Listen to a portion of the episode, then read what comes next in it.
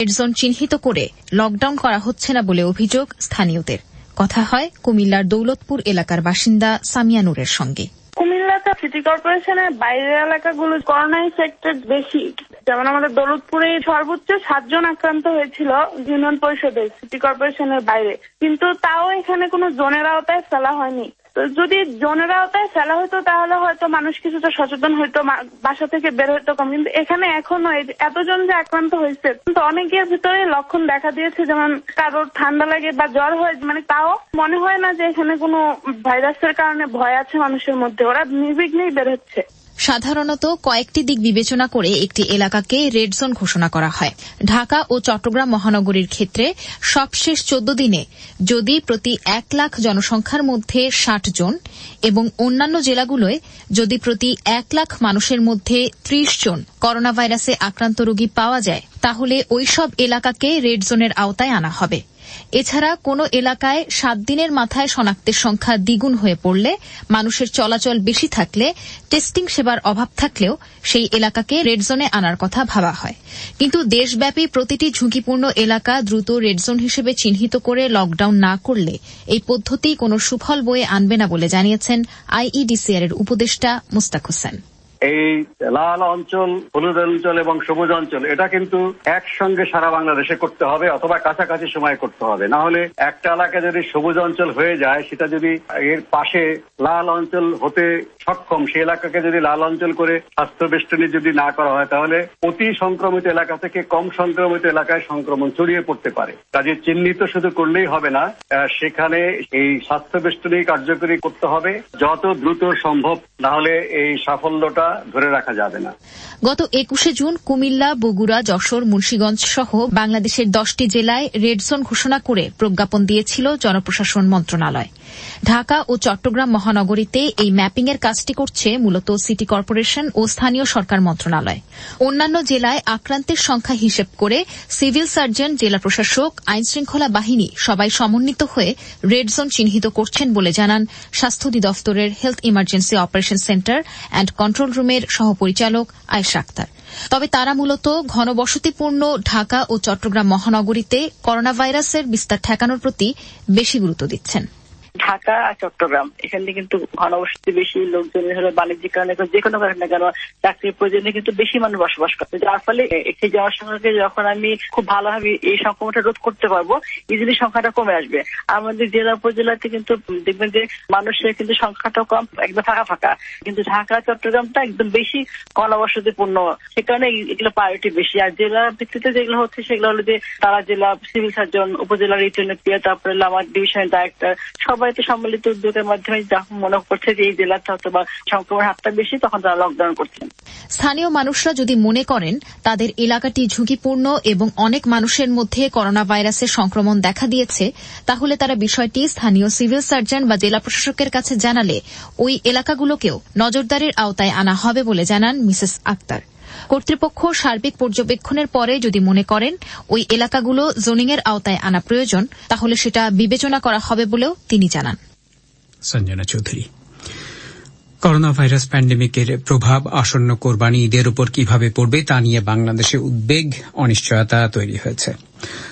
ভারত থেকে অবৈধ পথে গরু আসা অনেকটা কমে যাওয়ায় গত কয়েক বছরে বাংলাদেশ জুড়ে বহু ছোট, বড় খামার গড়ে উঠেছে, যার মূল লক্ষ্য থাকে কোরবানুর, কোরবানির পশুর হাট।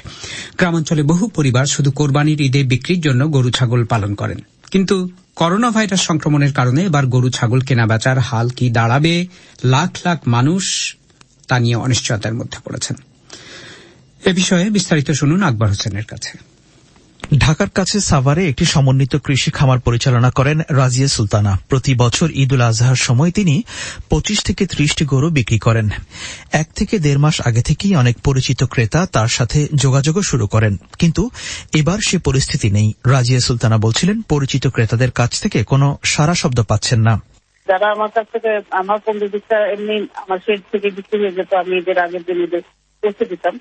তারা কিন্তু এইভাবে কোনো মানে তাদের, আমাকে তো নক করবে, এরকম তারা আমাকে নক করছে না যে আমার গরু লাগবে কি লাগবে না, ওরকম তাদের কোনো রেসপন্স আমি এই পর্যন্ত পাইনি।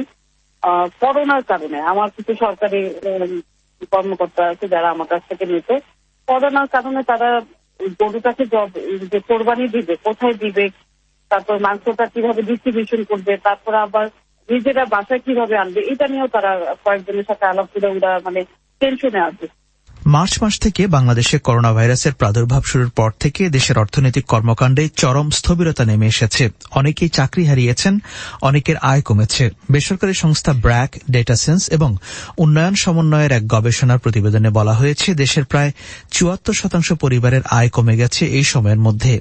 যাদের আয় আছে, তারাও স্বাস্থ্যগত দিক বিবেচনা করে পশু কোরবানি দেবার ক্ষেত্রে অনেকেই সিদ্ধান্ত নিতে পারছেন না। যেমনটা বলছিলেন ঢাকার বাসিন্দা চয়নিকা তাসনিম। এবছরের ভাবনাটা হচ্ছে এরকম যে টোটালি কনফিউশনাল স্টেজ যেটাকে বলা হয়। আপনার হচ্ছে যে পরিস্থিতি যেমন হবে সেই দিকে, কিন্তু করোনা পরিস্থিতিতে কি করব বুঝতে পারতেছি না।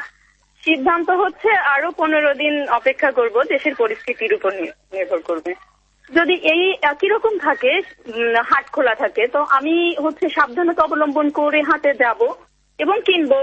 আর পরিস্থিতি যদি এর থেকে খারাপ হয়, হাট না হয় বা বাইরে যাওয়ার মতো পরিস্থিতি না থাকে সেই ক্ষেত্রে তো আর কুরবানির বাংলাদেশের প্রাণী সম্পদ অধিদপ্তরের কর্মকর্তারা বলছেন, গত বছর কোরবানির জন্য দেশে এক কোটি সতেরো লাখ পশু ছিল।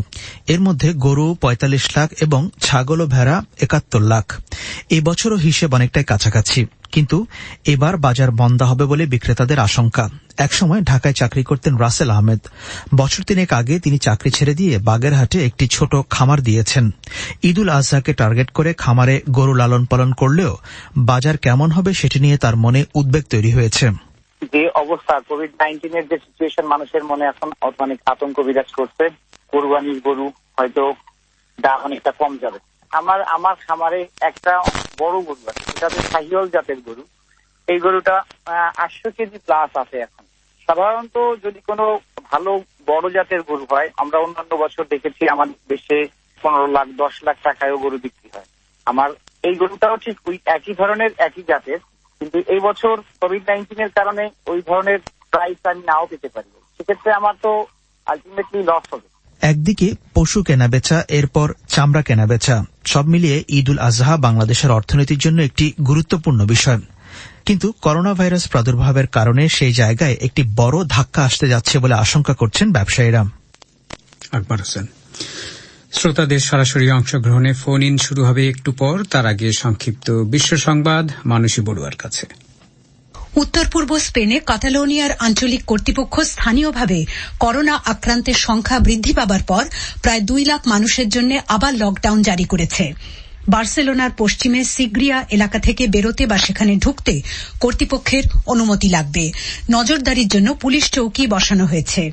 স্পেনের মধ্যে কাতালোনিয়া অঞ্চলেই সবচেয়ে বেশি মানুষ করোনা ভাইরাসে আক্রান্ত হয়েছে। আমেরিকান জঙ্গি বিমান বহনকারী দুটি রণতরী দক্ষিণ চীন সাগরে প্রবেশ করেছে। ওই এলাকায় মিত্র দেশগুলোকে আশ্বস্ত করতে আমেরিকা এই পদক্ষেপ নিয়েছে।